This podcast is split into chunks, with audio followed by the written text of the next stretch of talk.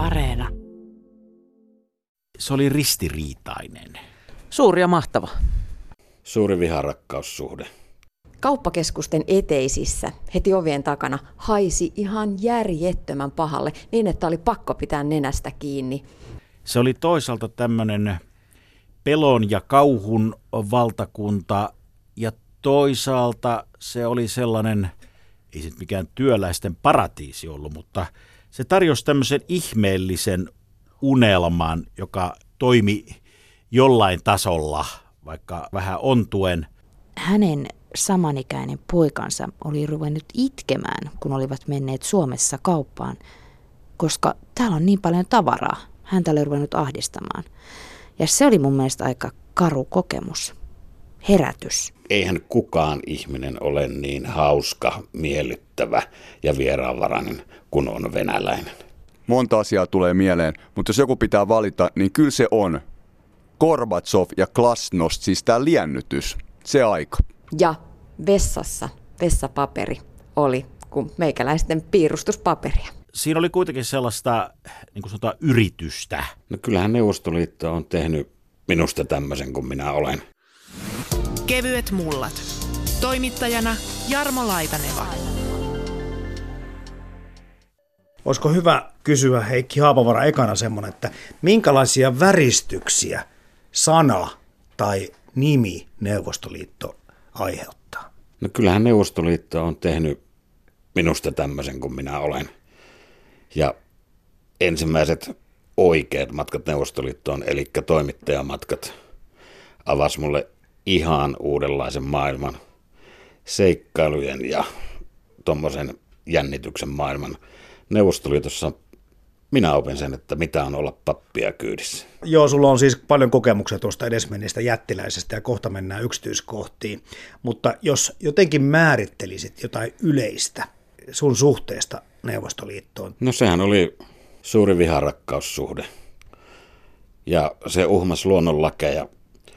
Mä tiedän, että Neuvostoliitossa pallo pystyi vierimään ylämäkeen, mutta vaikka mä kuinka etsin, niin mä en löytänyt sitä ylämäkeen vierivää palloa, mutta lähellä se oli monta kertaa. Toiset vihaavat, toiset rakastavat. Miten sä ajattelisit, jos puhutaan suomalaisten yleisestä suhtautumisesta Neuvostoliittoon?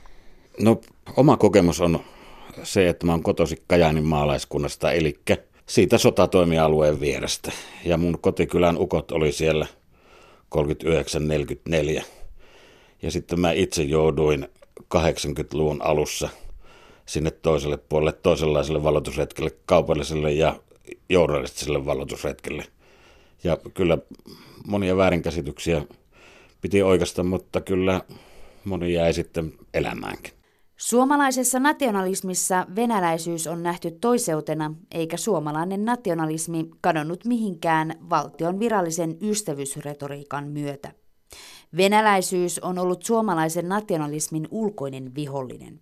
Suomalaiset ovat yhdistäneet venäläisiin niitä piirteitä, jotka ovat nähty vastakohtina ihanteelliselle suomalaiselle ihmiselle. Venäläisiä on pidetty laiskoina, epärehellisinä ja siivottomina. Venäläinen käsitys suomalaisista, vailla korkeakulttuuria elävistä, voita Pietarin torilla myyvistä tsunista, ei perinteisesti ole ollut sen parempi. Me ei mielellään käytetä sanaa ryssä, mutta sen ryssittelyn ymmärtää tällä historialla, ja varsinkin kun mennään sinne itärajalle, kyllä. Mutta sitten taas toisaalta tuntuu, että siinäkin on lyöty yli. On totta kai. Eihän, eihän kukaan ihminen ole niin hauska, miellyttävä ja vieraanvarainen kun on venäläinen. Ja se vaan yksinkertaisesti on niin. Ja mulla on aivan fantastisia kokemuksia. Mä oon pitkien illallisten, ehkä aamuun asti ylettyvien illallisten mies. Ja mä en ole missään muualla saanut nauttia niin ylettömästi näistä illallisista kuin Neuvostoliitossa. Ja no, Neuvostoliiton häntä on pitkä, että mulla se ulottuu myös tuonne Venäjälle. Millainen oli sun ensimmäinen retki Neuvostoliittoon? Varmaan en mä näitä nuoruuden Leningradin matkoja laske, enkä jotain Viipurin matkoja. Ne on semmoisia lapsuuden kokemuksia, mutta varmaan saattoi olla semmoinen Moskovan matka 84 tai 85, kun jonkunlaista tämmöistä uudistuspolitiikkaa oli ilmassa. Ja pääsin ensimmäistä kertaa tapaamaan vaikuttavaa neuvostoliittolaista johtajaa. Hän oli Neuvostoliiton länsikaupan hallinnon johtaja Juri Piskulov. Hyvin tunnettu Suomala, Suomessa näiden kauppasuhteiden edistäjänä. Ja siihenkin aikaan, vaikka ovet oli aika paljon ablolukossa, hän ymmärsi, että, että toimittajille voi syöttää pieniä porkkanoita ja namipaloja. Ja mä sain aika makeen haastattelun. Ja mä olin kuitenkin silloin, olisin ollut 28 tai 29-vuotias. Se oli todella jännittävää. Ja siitä se sitten alkoi. On varmasti etuoikeus päästä kirjeenvaihtaja-asemaan ulkomaille, mutta varmasti on etuoikeus myöskin päästä ulkomaille tekemään juttuja, kuten sä oot Heikki Aapapaara päässyt tekemään, mutta onko toimittajan työllä tai toimittajan statuksella ollut minkä verran vaikutusta siihen, miten sua on kohdellut ja miten sä oot päässyt menemään ja tulemaan Neuvostoliitossa? No sehän on ihan paras status. Just sen takia, että sä et ole missään niin ylhäällä, että sun pitäisi olla varovainen, mutta sä oot kuitenkin niin tärkeä, että sulle halutaan avata ovia. Ja se antoi sen mahdollisuuden, että sä pääsit katsoa sitä maata niistä yläkamareista, vaikka harvemmin sinne haastattelemaan, mutta sit sä pääsit myös tavallisten ihmisten joukkoon ja sait rauhassa tutustua tavallisiin ihmisiin. Ja mikä myös sitten toimittajana oli, kun yhteistyökumppanina oli esimerkiksi tämä Neuvostoliiton uutistoimisto APN, niin se oli tavallaan toimittajalle semmoinen Moskovan valtakirja, että olitpa sä sitten missä päin tahansa Neuvostoliittoa, niin heidän oli avauduttava sulle, koska tämä kundi on täällä Moskovan luvalla. Ja se auttoi näissä uutisissa ja, ja näissä unikeissa retkeissä todella paljon.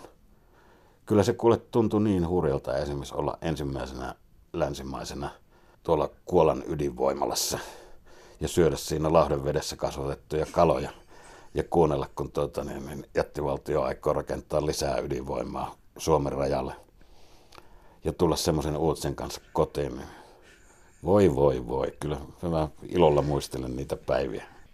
Niin siis tämä sota ja maailmanpolitiikka on vaikuttanut siis meidän, meidän suhtautumiseen ja meidän ajattelutapaan Neuvostoliitosta, mutta sitten sä puhut heti tästä, otat mukaan tähän talous- ja kauppasuhteet. Jokainen suomalainen varmaan joku kello soi, kun puhutaan kostamuksesta. Kyllä, totta kai sehän on uskomaton kahden valtion yhteissaavutus vielä tänäkin päivänä. Sen rakentamisesta on niin paljon tulkintoja ja siitä politiikasta ja Kekkosen vaikutuksesta ja niin edelleen. Mä uskon, että taloudellisten etujen ohella siinä kohtasivat myös poliittiset edut. Neuvostoliitto halusi näyttää, että tämmöisenkin valtiojärjestelmän kanssa kun Suomi on, voi toimia. En mä saanut siitä haavoja sieluun siitä kaupanteosta, en lainkaan. Joku on tuota, vitsailu näin ja voin itsekin vitsailla, että itkin aina matkalla pankkiin. Neuvostoliittoa kohtaan tunnettiin 60-luvulla melko laajaa kiinnostusta Suomessa – Suuri naapuri näyttäytyi monien mielestä positiivisessa valossa rakentaessaan yhteiskuntaa, jonka tarkoituksena kaikesta huolimatta oli tasa-arvoinen ja hyvä elämä jokaiselle neuvostokansalaiselle. Myös Suomessa elettiin rakentamisen aikaa. Pohjoismaisen hyvinvointivaltion kehittäminen päiväkoteineen, sairaaloineen ja kouluineen oli parhaassa vauhdissa. Meillä suomalaisilla on, niin kuin tässä on puhuttukin, niin se kuva – jonkunlainen kuva aina Neuvostoliitosta. Niin järjetön kuin se kooltaan onkin, niin, niin niitä Neuvostoliittoja mahtaa olla sulle aika monta. No on, totta kai on se seikkailujen maa, on se kulttuurin maa, on se ystävien maa ja se, se, sitten myöhemmin myös nähnyt ihanasti sen, kuinka vanha ihana keittotaito on palannut siellä kunniaan. Ja arvostan näitä seikkoja kyllä tosi paljon. Eli muutakin kuin smetana ja suolakurkkua on tullut sillä syötyä? Kyllä muutakin kuin smetana ja suola, suolakurkkua. 1989 tai 90, mä oon huono vuosissa. Mä olin katsomassa talvella tuolla keski puun hakkuita. Ja siinä meni alla kaunis joki. Mä kysyin, että mikä joki se on. Paikallinen metsäpäällikkö Juri Savin kertoi mulle, että se on Luovat joki, että tuosta ne meni ne viikingitkin silloin tuhat vuotta sitten. Mä palasin illalla sitten hyvien ystävini paikallisen tulitikkutehtaan ja myöhemmän vaneritehtaan johtajan Igor Slutskerin ja parhaan ystäväni, joka oli myös idänkauppamies Jorma Kylmäsen luokse Novgorodin alueelle ja sanoin, että pitäisi seilata kesällä noita Venäjän jokia. Syötiin päivällä, niin juotiin pari pulloa votkaa ja ehkä pullo konjakkia ja päätettiin, että seilataan ne kaikki.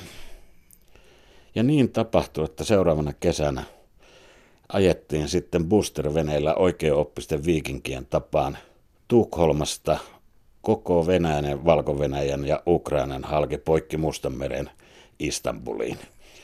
Ja meillä oli mukana ketun nahka, joka sitten vaihdettiin Istanbulissa Grand Bazaarissa mausteisiin ja väkeviin juuriin ja arvometalleihin. Ei ollut siis leijonan talia. Ei valitettavasti, ei Suomen leijonaa viety, keton talia kyllä. Kaidalossa. Jotenkin on surullista ajatella, Heikki Hapavara, sitä, että kaikki tämä niin kuin hienous, mikä tuossa idässä, itänaapurilla on, niin kuin vuosisatojen historiassa ollut, niin se hautautuu maailmanpoliittisten ja muiden kähmintöjen alle niin, että ikään kuin tämä kaiken saavutusten arvostaminen pikkuhiljaa rapistuu. No kyllä se halukkaalle löytyy Venäjän taiteesta ja Venäjän kirjallisuudesta, ei tarvitse kuin raaputtaa. Ja tässä on myös sellainen asia, missä mä venäläisiä arvostan, että he opettavat lapsilleen klassikoiden lukemista. Ja kuvataiteessa mä arvostan erittäin paljon Pietarin kuvataideakatemiaa. Se on taidekoulu, joka opettaa kävijänsä myös piirtämään, ja mä pidän sitä piirtämistä kaiken A ja on. Siellä on, no otetaan nyt esimerkiksi Pietarin Filharmonia. Vaikka on kovasti kurinalainen orkesteri, niin on se kyllä maailman hienoin bändikin, että ei sitä pääse mihinkään. Se, se vaan soi.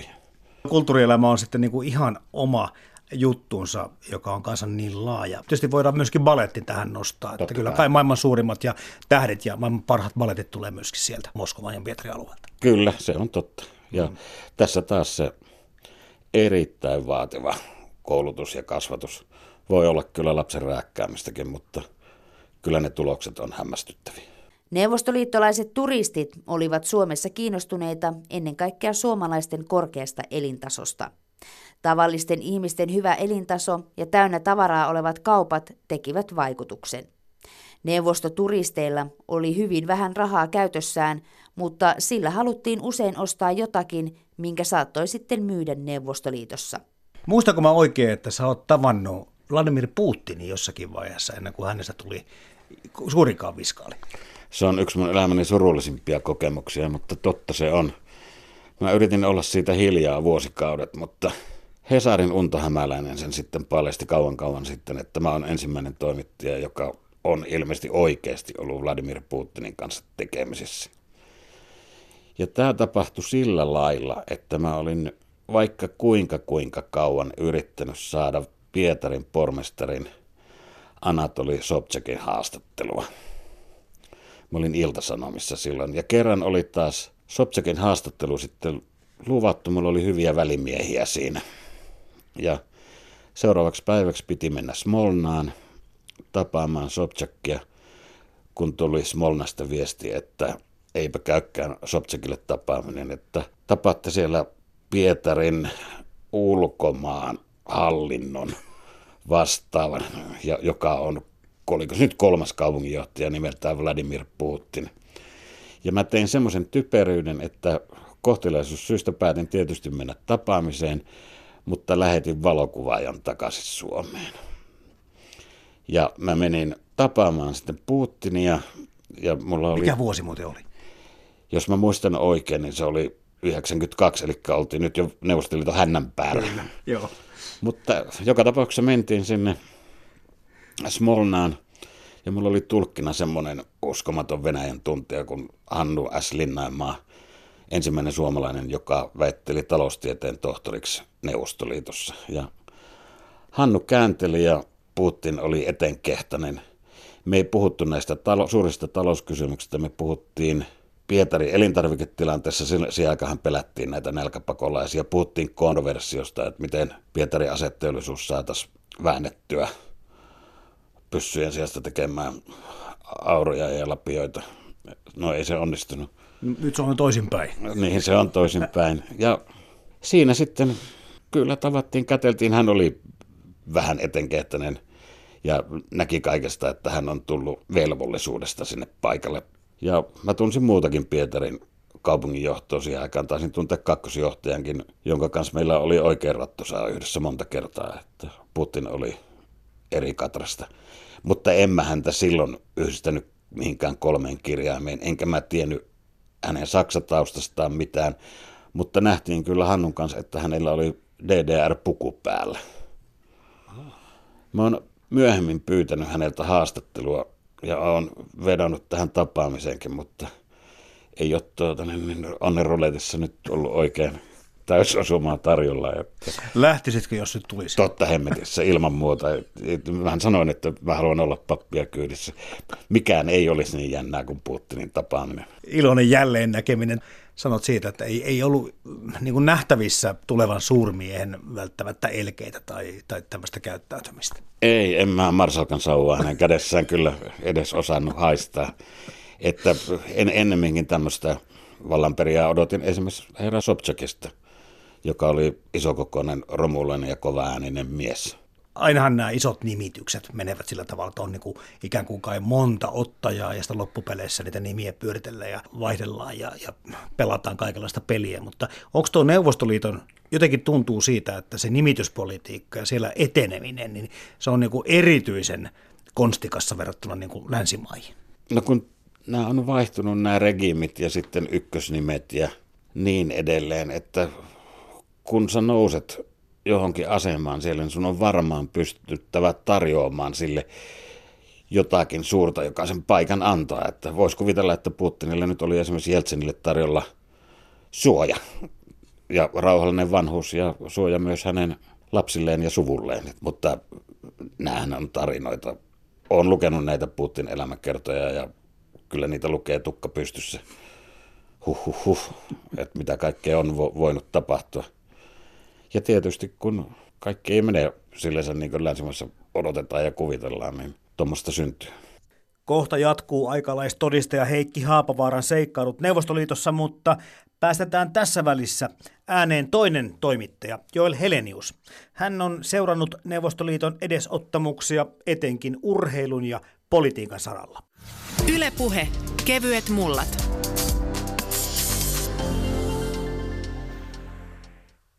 Joel Helenius, sä oot tehnyt pitkän uran toimittajana, muun muassa täällä Yleisradiossakin. Olisiko paikallaan aloittaa sillä, että millainen oli Joelin ja Neuvostoliiton suhde? No se oli varmaan samanlainen kuin aika monen suomalaisen, että se oli, se oli ristiriitainen. Se oli toisaalta tämmöinen pelon ja kauhun valtakunta ja toisaalta se oli sellainen, ei se mikään työläisten paratiisi ollut, mutta se tarjosi tämmöisen ihmeellisen unelman, joka toimi jollain tasolla, vaikka tota vähän ontuen, mutta siinä oli kuitenkin sellaista niin kuin sanotaan, yritystä. Ja ennen kaikkea se suhde oli tietysti Suomen ja Neuvostoliiton suhde. Eli vaikka olivat lavastaneet Mainilan laukaukset ja aloittaneet talvisodan ja sitten ryöstivät meiltä maata ja sitten vielä sota syyllisyysoikeudenkäynnin käynnistivät sen jälkeen, kun sota oli päättynyt ja katsovat, että ei talvisodan tapahtumilla ollut mitään vaikutusta jatkosodan tapahtumiin, niin vaikka oli tämmöinen tietynlainen epärehellisyys, niin kyllä me tavallaan olin Kekkosen kauden lapsia siinä mielessä, että mä ymmärsin, että, että ei tällaista selvää vihalinjaa pidetä yllä, että, että pitää pyrkiä jonkunlaiseen, jonkunlaiseen rauhantilaan. Se oli enemmän kuin isoveli. Se oli sellainen – mahtivaltio, joka, joka ei ollut päässyt irti mistään Venäjän tsaaristisistakaan perinteistä, mitä tuli sen vaikutusvallan kasvuun. Pelättiin ja kunnioitettiin ja sitten joissakin kohdissa ajatteli, että no, onhan se hyvä, että maailmassa kokeillaan tonkin tapasta hallintoa. Niin ja olihan se ihanen joillekin, koska kyllähän meiltäkin Suomesta loikkasi ihmisiä Neuvostoliittoon. Joo, mm. se oli tietysti Se oli kauan sitten, mutta se pitää paikkansa. Siellä oli suomalaisia, jotka sitten kun olivat loikanneet, niin silloin kun Suomi tuli itsenäiseksi 17 tai 18 tapahtumien jälkeen itse asiassa sisällissodan jälkeen, niin joutuivat siellä sitten kyllä kaltoin kohdelluksi. Vähän pettymään ja, ehkä. Ja joita ruvettiin heti epäilemään. Mm. Et se oli tämä toinen, mutta sitten oli myöskin se ajan, jonka mä muistan, sitten oli tietysti näitä loikkareita, jotka pyrkivät äh, länteenpäin. Kyllä. Että, niin, mm. nyt päästäänkö me heti Victoria Mullovan tässä kohtaa? Upea taiteilija. Viulisti, voitti Sibelius viulukilpailun, mutta aika pian sitten tajus, että maailmalla hänen kaltaisensa tähdet niin ovat ainakin materiaalisessa arvostuksessa vähän korkeammalla. Ja, ja länsi tarjosi valtavat näkymät ja siinä hän Yleisradiossakin pitkään työskennellyt Jyrki Koulumies oli sitten yksi promoottori, joka Kyllä. auttoi häntä siirtymään länteen. Kerroit sun ristiriitaista suhteesta Neuvostoliittoon, mutta onko se erilainen, jos sä vertaat nyt sun suhdetta Venäjään? Ehkä se jollain tasolla on vähän erilainen. Ei niin, että nyky-Venäjä Putineineen toimisi jollakin tavalla aivan eri tavalla kuin Neuvostoliitto. Kun Neuvostoliitossa sanottiin, että se oli, se oli tuota aggressiivinen valtio, joka, joka 12 vuosi kuskas joukot jonnekin ja, ja puhui rauhantankeista siinä yhteydessä, niin joku siinä kai on. Se on tietysti tällainen, tämä Putinin Venäjä se ikään kuin näyttäytyy toisenlaisena. Siellä pidetään vaalit, jossa ei ole yksi puolue ainoastaan mm-hmm. ehdokkaana. Siellä saa äänestää tai olla äänestämättä. Se ei ollut mahdollista. Neuvostoliitossa äänestysprosentti oli aina lähes sata. Ja, ja monta eroakin on, jota kautta varmaan Putin näyttäytyy erilaisena. Mutta se on kyllä sanottava, jos katsoo pitkällä perspektiivillä, että, että nykyisen tasavallan presidentin Sauli Niinistön linja – suhteessa Venäjään on, on minun mielestäni niin yhtä paljon Suomen etuajatteleva kuin oli Surho Kekkosen linja aikana. Kyllä. Josta päästään myöskin siihen, että, että tämä, kun sä puhut ristiriitaista suhtautumisesta, suomalaisten suhtautumista Neuvostoliittoon, niin esiin nousee kaksi päälinjaa. Toinen on tämä ryssäviha ja rähmällään olo. Ja jotenkin tuntuu, että ei tämä ehkä ihan näin mustavalkoinen tämä totuus kuitenkaan ole. Ei varmasti ole, mutta kyllähän sillä historialliset pohjat on. Että kyllähän se ryssäviha, me ei nyt ihan liittäisi sitä sortokausiin, josta se varmaan tietysti kumpuaa osaltaan siis tämän saaristisen Venäjän toimenpiteistä pientä Suomea kohtaan ja me oltiin kuitenkin Venäjän yhteydessä siinä vaiheessa sitten. Se oli, se oli loppumetreillä.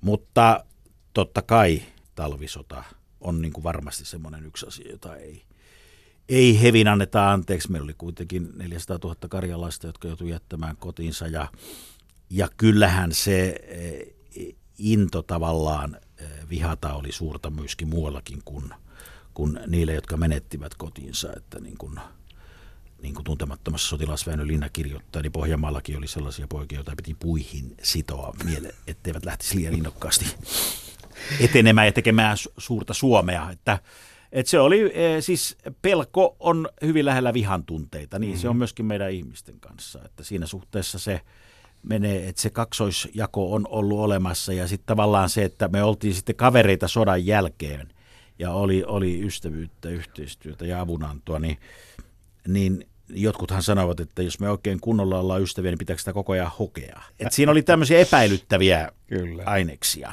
Ystävyyden käsitettä käytettiin kuvaamaan Suomen ja Neuvostoliiton välisiä suhteita juhlapuheissa. Virallinen Suomi korosti Suomen ja Neuvostoliiton hyviä suhteita ja kansojen välistä ystävyyttä. Samaan aikaan tavalliset sodan kokeneet suomalaiset, entiset sotilaat ja heidän perheensä eivät todellakaan muuttaneet asenteitaan yhtä nopeasti kuin valtion virallinen kanta muuttui. Jos me verrataan nyt kuitenkin tätä Venäjää ja Neuvostoliittoa, niin silloin kun minä, minäkin olin lapsi, niin yhtä pelottava sana kuin Neuvostoliitto saattoi olla lapsille politbyro. Ja nyt sitten taas puhutaan vain presidentistä. Että jotakin niin kuin täällä vallanjaossakin on tapahtunut naapurissa.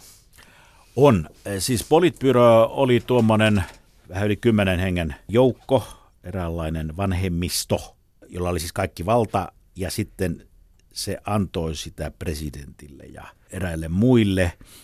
Tai sitten oli niin, että eli niin kuin Leonid Brezhnevin kohdalla, joka tavallaan oli henkilö, joka otti sitten kasvavasti valtaa itselleensä. Kun oli pitkään ollut, niin niin kävi. Ja, ja tavallaan se oli tämmöinen porukka, joka hallitsi. Ja nyt on sitten niin kuin selkeästi nähtävissä, että se on yksi mies. Tästä politbyrosta on tämä, tämä vanha ö, juttu, jossa kun kysytään, että mitä, mitä eroa on krokotiilillä ja politbyrolla. Mä en ole ihan varma, että tämä saattaa alun perin olla neuvostoliittolainen vitsi jopa, koska neuvostoliittolaiset itse nauroivat kyllä näille omille On jo etukäteen. Että sanottiin siis näin, että krokotiilillä on neljä jalkaa ja 24 hammasta. Ja politbyroilla puolestaan on 24 jalkaa ja neljä hammasta. Sehän oli tämmöinen vanhojen ukkojen kööri, niin oli. joka, joka sieltä Kremlin muurilta vilkutteli. Ja josta aina kupsatti tasaisesti väliajoin niitä osallistujia ja aina uusi pää pompsahti tilalle joo, aika nopeasti. Joo, ja sitten niin kuin jossakin vaiheessa silloin, kun esimerkiksi Brezhnev äh, valta loppui, niin sitten se, joka seuraavaksi kuoli, niin nostettiin aina vähäksi aikaa valtaan. Että. Niin oliko se ennen vai jälkeen kuolema? niin. niin, ja miten niistä on sovittu, niin kremlologia on ihan oma tieteenlajinsa. Joo. Mutta on sanottu myöskin, että Neuvostoliiton romahtaminen on asia, joka on maailmanpolitiikassa yllättänyt kaikki, mutta en tiedä, onko sitä Joel Helenius ennustanut joku vakavasti otettava kriitikko tai, tai politiikan tutkija tai toimija niin, että siitä olisi joku, voisi niin kuin yhtään henkseliä paukutella, että minähän sanoin tai kirjoitin tästä kirjan. Kyllä varmasti itse asiassa on joitakin, mutta se voidaan sanoa, että sellaiset suomalaisetkin, jotka joka ilta panivat kädet ristiin ja toivovat, että Neuvostoliitto ei enää ole, mm. niin he yllättyivät, kyllä monet heistä näistä 91 tapahtumista ja 89, jossa Berliinin muuri murtui ja, ja Itä-Eurooppa alkoi, alkoi tuota, päästä tästä, tästä ikeestä pois. Et kyllä, se, kyllä se aika monelle oli kyllä yllätys. Sitten on jälkeenpäin tietysti niitä, jotka sanovat, että kyllä minä sen tiesin. Mutta, mutta tuota ääneen puhujia ja kirjoittajia niin, niin on, mutta ei niitä montaa. Siihen myöskin sitten ajoittuu se, että sinä lähdit työtehtävissä käymään Neuvostoliitossa ja, ja pääsit niin oikea aitiopaikalta kokemaan sen tunnelman ja aistimaan sen fiiliksen, mikä siinä maassa oli. Miltä se tilanne silloin vaikutti?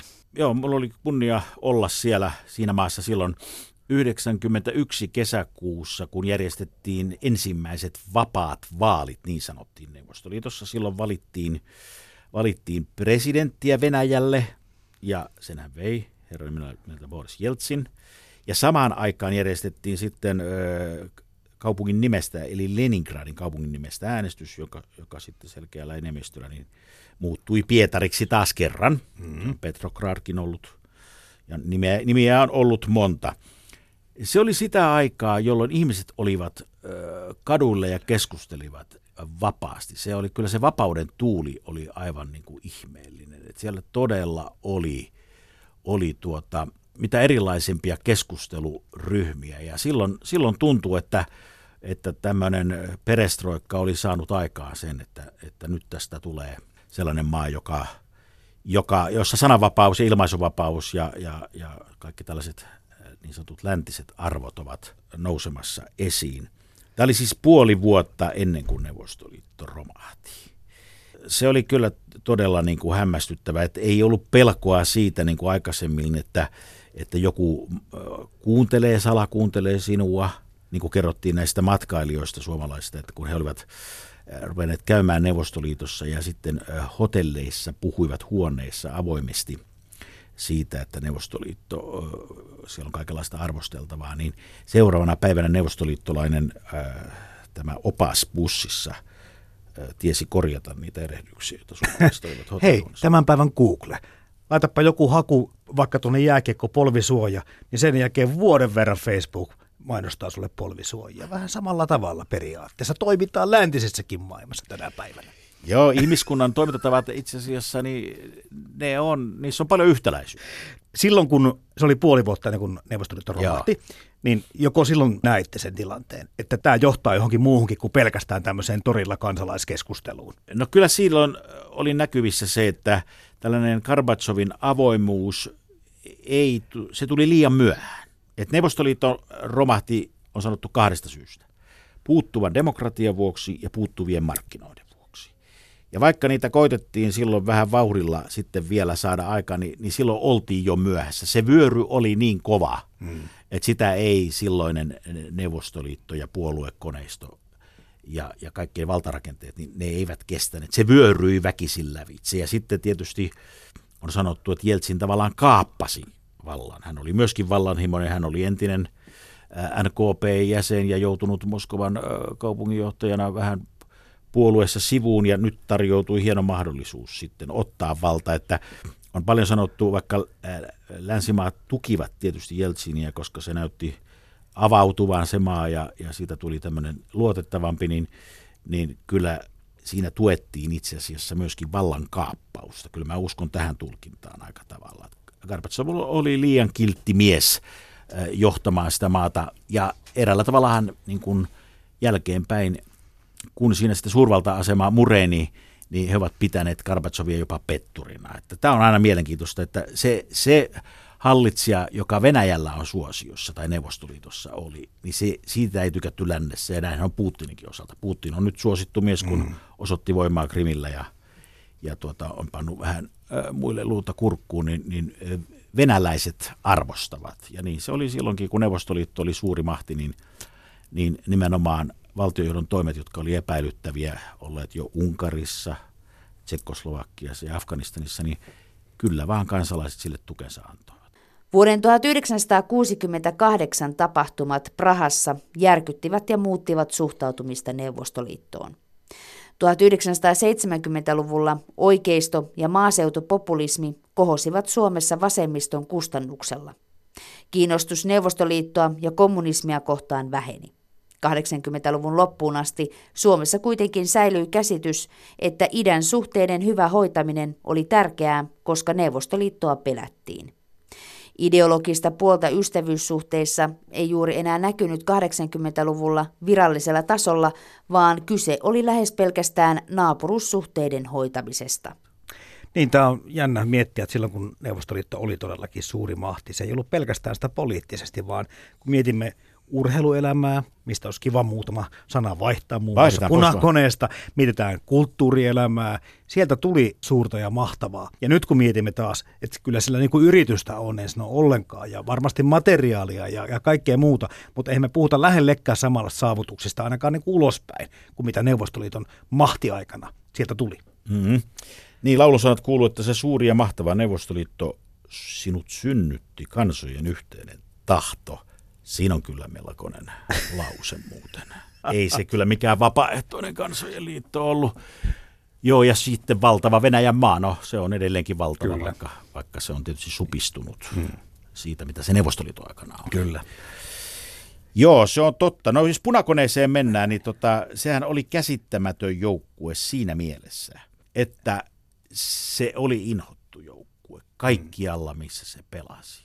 Ja kyllä se voittojen määrä kyllähän se oli aivan, aivan käsittämätön.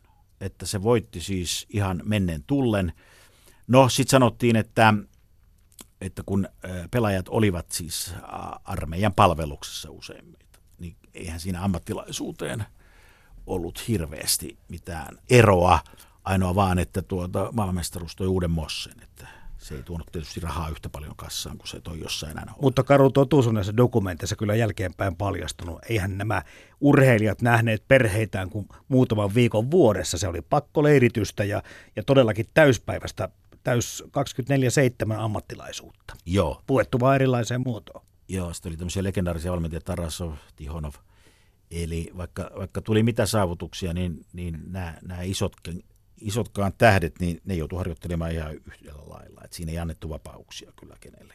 Oletko koskaan miettinyt sitä, että miksi juuri jääkiekko nostettiin siihen asemaan? Liittyykö se siihen, että piti panna nimenomaan USAlle kampoihin? Itse asiassa se, missä venäläiset ja Neuvostoliitto olisi halunnut olla hyvä, oli jalkapallo. Mutta siinä eivät koskaan ole päässeet neljättä sijaa maailmanmestaruudessa. Niin lähellä on ollut pari Joo. kertaa. Ja, ja Eurooppa, Eurooppa, Euroopankin mestaruuskilpailussa 28 tuli, tuli sitten se hopea ja on ollut itse asiassa 60-luvullakin Euroopan mestaruus, mutta ma- maailmanmestaruudessa niin neljäs sija vuonna 66 on, on kaikkein korkein sija jalkapallossa. Ja sitten ikään kuin kun se hukattiin tai huomattiin, että tämä tie ei johda maaliin, Joo. niin valittiin. Sitten valittiin näin. Ja sitten, sitten kävi kyllä niin, että itse asiassa sanottiin, että, että kun venäläiset tavallaan tuli urheilumarkkinoille, Neuvostoliitto siis tuli olympialiikkeeseen 52, ja sitten he tulivat jääkiekossakin maailmanmestaruuskilpailuihin vasta sodan jälkeen, niin se eh, maa, joka opetti heidät, niin oli tällainen maa kuin Tsekoslovakia. Ja on kummallista, jos Tsekoslovakian sieltä katsotaan, että miten siellä sitten jääkiekko, mä en täysin tunne sitä, mutta he opettivat venäläisille tämän pelin.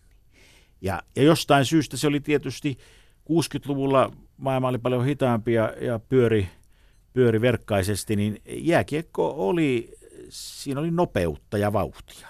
Se oli paljon rajoitetumpi peli, taklata ei saanut miten sattuu ja pelit oli pitkiä kuin mitä, kun tuli icing, niin aina kannatti lyödä kiekko päätyy, niin aina, aina se pantiin poikki. Et se oli toisenlaista, mutta jostain syystä siis sitten, sitten kun näytti siltä, että siinä he pääsevät niin kuin huipulle ja voittavat sitten tietysti Kanadaa ja Yhdysvaltoja. Siitä kannattiin ottaa tällainen urheilumuoto, koska kyllähän kaikessa, se oli kylmän sodan maailma, kyllähän kaikessa koitettiin olla parempia kuin länsi ja Yhdysvallat. No miten toi urheiluelämä muuten Neuvostoliitossa? Kyllähän sieltä niinku tämmöisiä jaloja sankareita Adoniksia nostettiin jalustalle ja pyrittiin, yleisurheilu oli myös toinen asia, missä, missä niinku tehtiin, tehtiin sankareita ja, ja avaruusteknologiasta ei ole puhuttu vielä sanaa. Joo, ei hyvin niputettu. Joo. Eh, Tota, yksi asia, mihin suomalaiset kiinnitti huomiota, ja mä muistan aina, kun edesmennyt radioselostaja Paavo Noponen, aina kun hän puhui venäläistä hiihtäjistä, Mm-hmm. niin sana vaarallinen oli, oli erittäin usein käytössä ja pitkään venytettynä. Että siinä oli kanssa sitä pelonsekaista suhtautumistapaa ja toisaalta kunnioitusta.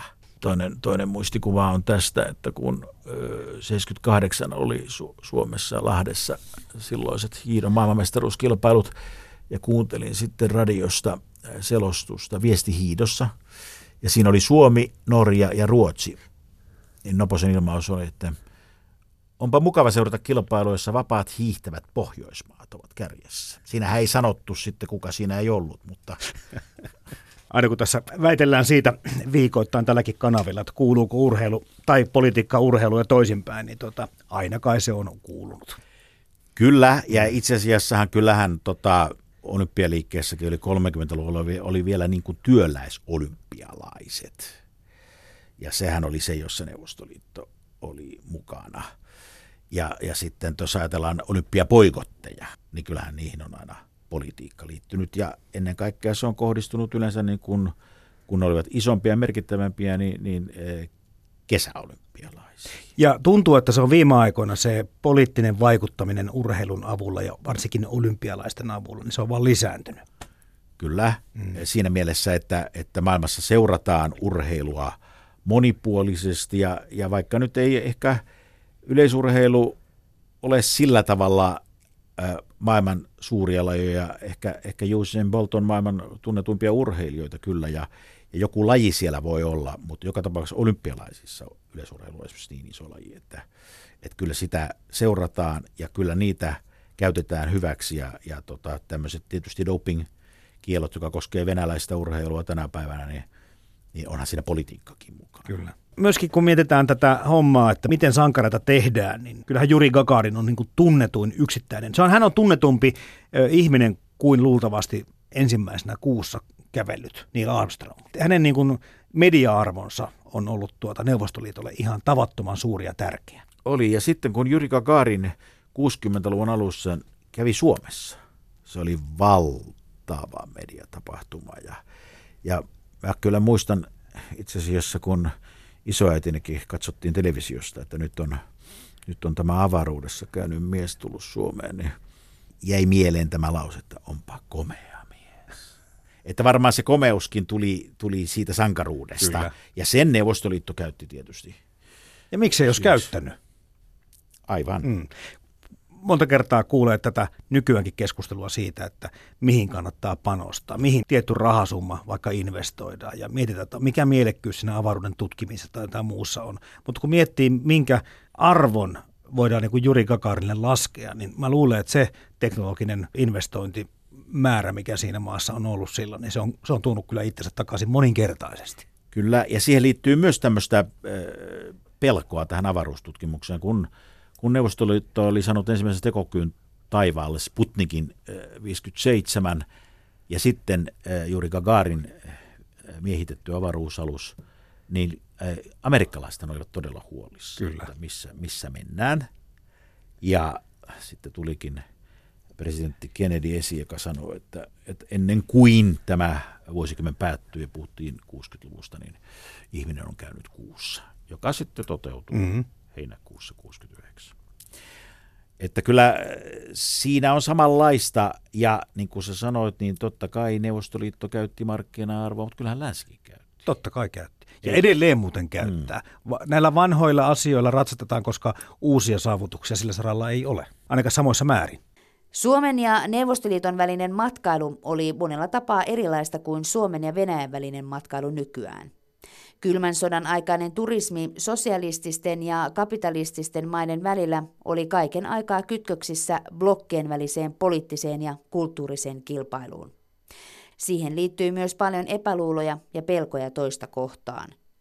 Näin oli myös Suomen ja Neuvostoliiton välillä, vaikka juhlapuheissa puhuttiin kansojen välisestä ystävyydestä ja rauhan rakentamisesta matkailun avulla. Ylepuhe kevyet mullat.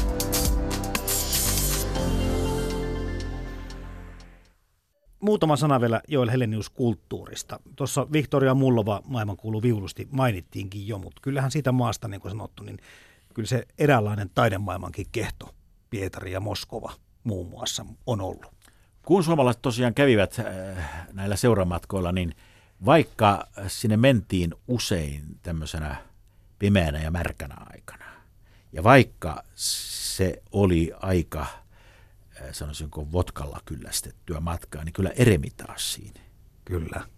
pyrittiin menemään, että ne taidekokoelmat ovat ö, maailman laajemmat ja hienoimmat, ja sin, siitä halusi edes pikkusen nähdä, sehän on ihan valtava, valtava kerta kaikkiaan, ja sitten itse muistan kyllä, kuinka ihailin sellaisia taksikuskeja, jotka siis Neuvostoliiton aikana pidettiin huolta, että neuvostoihminen oli kulttuuritietoinen, niin äh, en minä Venäjää ymmärtänyt, mutta jotenkin oli komeaa, kun hän sanoi, että voiko hän lausua meille puskinia. Taksikuski. Taksikuski. Se teki kyllä, kyllä niin kuin vaikutuksen. Ja sitten mulle ainakin sanoi jotkut, että, että ei, ei tätä täysin tavatonta ole. Että nämä on ihmiset opetettu sillä tavalla, että ne, ne ihailee näitä venäläisiä klassikoita, ja siinä oli tietysti, totta kai siinä oli siis Tolstoi, Dostojevski ja Turgenev ja tämä linja. Mm-hmm. Ja sitten tietysti sitten Maxim Korgikin kuului vielä, vaikka olikin tämmöisen sosialistisen realismin luoja ja tällainen virallinen kulttuurijohtohahmo, niin joka tapauksessa niin, niin hänen teoksistaan tiedettiin ja niitä luettiin. Maxim Korgista voi sanoa, että hän oli myöskin siinä takana, että syntyi tämä Neuvostoliitto-lehti, joka Suomessakin tuli aika monen kotiin, joka kertoi siis Neuvostoliiton saavutuksista tieteen, talouden ja tekniikan alalla. Se ei ollut ideologinen, mutta kyllä se propagandistinen oli. Kyllä, kyllä kaikki, mitä siellä tapahtui ja kehittyi, oli, oli todella niin kuin upeata ja mahtavaa, niin kuin, niin kuin sanottiin. Ja sitten siinä oli sellainen yksi erikoisuus, se oli painettu niin hienolle paperille, että se tuntui kyllä siltä, että tähän printattu ei voi olla ihan täyttä paskaa. Joo, omituisia opuksia, niin kuin sanotaan. Niin, nimenomaan. Ja sitten miettii, mistä tulee maailman kuuluisimmat tanssitaiteilijat, niin kyllähän ne sieltä Pietarin baletista taitaa, taitaa ponnistaa. Ja sitten kun nämä, nämä, he tekivät vierailuja Suomeen, nämä taiteilijat, ja kult, kyllähän kulttuurivaihto oli niin kuin olemassa, että kyllähän erilaiset kaupungit ja erilaiset yhdistykset, niin, niin tuota, heillä oli sitten vastavierailuja ja sitten oli näitä tanssijoita ja, ja tota, kyllä kun pantiin kalinkka soimaan ja, ja alkoi se niin sanottu kyykkyhyppely, niin kyllä se oli kyllä se komeata katseltavaa. Meidän suomalaisten suhtautuminen Neuvostoliittoon ja nyt Venäjään, niin, niin vaikka silloin aikanaan tiedettiin, että asiat ei ihanne valtiossa ole ihan mallillaan, mutta siinä oli kuitenkin jotain semmoista ennakoitavuutta. Tilanne on, niin kuin sanottu, mennyt levottomampaan suuntaan. Ja se täytyy aina muistaa, että kun puhutaan tästä suomalaisten matkailusta Neuvostoliittoon, niin tosiaan silloin kesällä 58 oli noin 4000 ihmistä ehti käydä näillä ensimmäisillä matkoilla, siis bussimatkoilla oli aina käyty kyllä tietysti junilla ja sekin siinä jo matkustanut ja lentokoneellakin. Ja sitten kun Neuvostoliitto lopetti 91, niin se oli noin 2,5 miljoonaa ihmistä käynyt siellä, että että kyllä se johtui siitä myöskin, että se oli sinänsä turvallinen maa. Että siellä, siellä oli milisiä joka kulmassa ja vaikka rahavaihdossa joskus saattoi hävitä tai voittaa ja oli tämmöisiä tiettyjä asioita, niin, niin siinä oli kuitenkin jotain sellaista, joka niin kuin piti kutinsa. Että sieltä, sieltä niin kuin selvisi, että vaikka siellä ei mikään toiminut, niin aina siellä kaikki järjestö oli tämä vanha vuorineuvoksen sanonta näistä ulkomaankauppa-asioista. Niin se tuntui siltä kuitenkin, ja se oli onnellista tulla taas sitten Suomeen. Ja kyllähän siinä sitä oli, että, että haluttiin todella riemuita, riemuita siitä, että no joo, sota voitiin hävitä, mutta tota, nyt on tuota meillä talous siinä kunnossa ja elintaso, että tuota, ei, voi käydä vähän niin kuin heille siellä niin kuin nostamassa nokkaa. Kyllä siinä tätäkin puolta tietysti mm. meillä oli. Ainahan kun pannaan asioita kontekstiin ja verrataan historiaan niin, niin, ja nykyisyyteen ja ehkä tulevaisuuteenkin, niin, niin ei ehkä olisi uskonut, että, että joku tai useampikin suomalainen saattaa sanoa, että vähän on ikäväkin Neuvostoliittoa. Joo, kyllä, kyllä mun nuoruudessani se oli, se oli vaan tietty, tietyt porukat, kun niin sanon, mutta kyllä se, että, että, että sitä sanoo, mitä kummallisista suista tulee, tulee outoja viisauksia, niin kyllä, kyllä en minäkään olisi kyllä niin uskonut.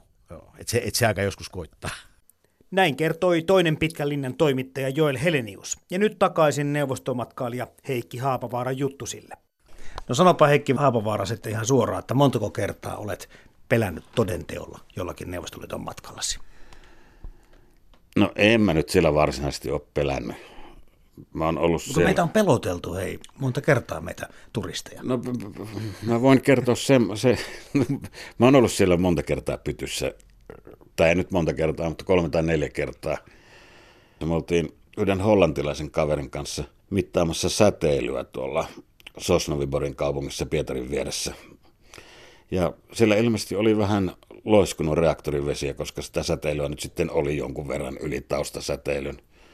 Ja kolmen kirjaimen herrat sitten suuttu meille ja sitten meidät pidätettiinkin ja kyllä mä uskon, että me sitä joskus päästään pois, mutta hollantilainen ystäväni kuvitteli, että me ei päästä enää ikinä sieltä pois. Mutta tämäkin retki oli valmisteltu etukäteen. Kyllä me oltiin kerrottu, että me tehdään tämmöinen ja tämmöistä tulee tapahtumaan, että ei sen pitänyt olla yllätys. Mutta sitten se olikin kuitenkin yllätys. Me saatiin sakot. Ja olisiko taas hänen päälle astuttava 98, mutta karkotettiin sieltä. Mä olin silloin tuolla Karjalassa juttumatkalla. Se poliittinen tilanne oli vähän allerginen. Siellä oli Karjalan päämiehen vaalit tulossa ja paikallinen metsäteollisuus oli hukannut ruotsalaisen assidomaanin rahoja 300 miljoonaa dollaria. Voisi kysästyä, että minne ne rahat joutu, mutta ei me sitten päästykään kysymään, kun tuli sitten FSBn pojat paikalla ja hääti meidät pois Venäjältä. Se oli kans aika, aika metkaa. Ja si- siinä mä niin tutustuin sitten siihen vanhaan neuvostokoneistoon. Se oli musta niin jännittävää, että pääsi itse sitten propagandan kohteeksi. Yksi venäläinen, tiedän nimenkin, suomenkielen ihminen, joka päätyi Karjalan tasavallassa ministeriksi, kertoi, että me ollaan yritetty tunkeutua humalassa tämmöiseen tehdaslaitokseen, joka oli ne rahatkin ilmeisesti jollain lailla saanut hävitettyä.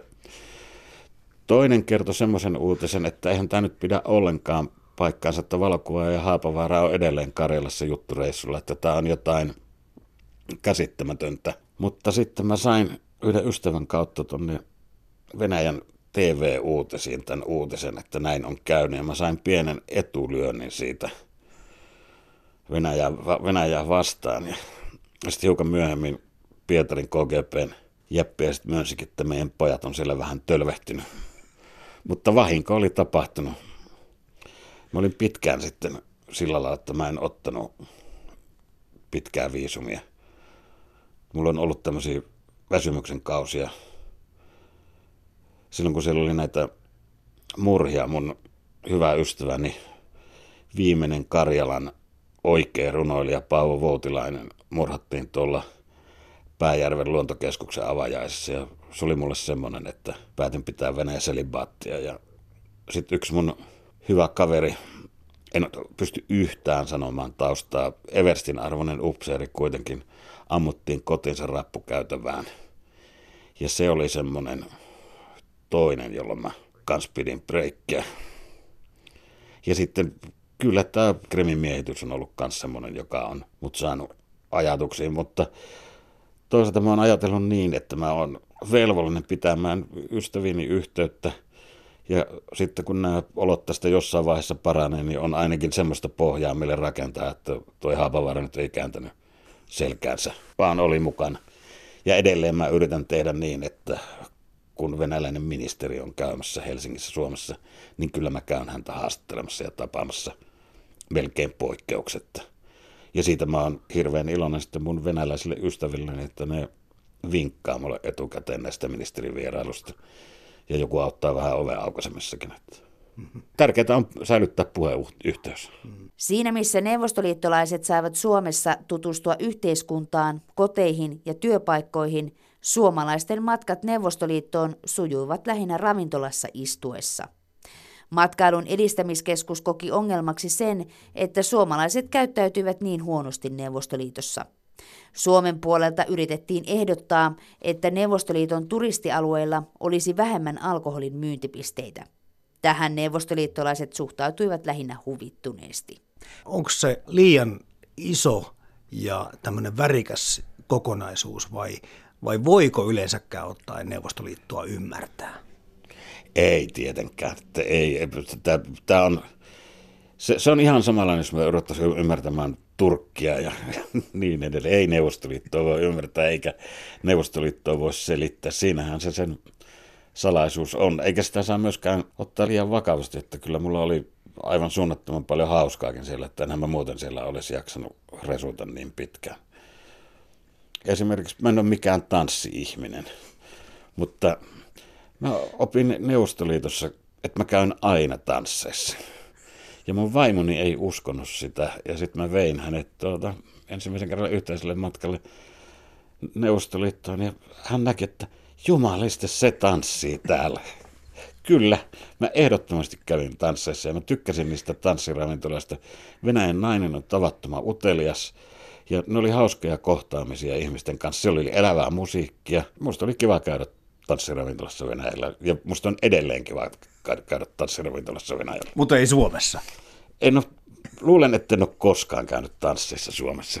Toki jotain bändejä katsomassa, mutta tanssimassa en koskaan Suomessa. Mitäs asioita voisi Heikki Haapavaara tulla mieleen siitä, mitkä oli asiat silloin siellä niin hyvin, että niitä voisi vielä kaivata?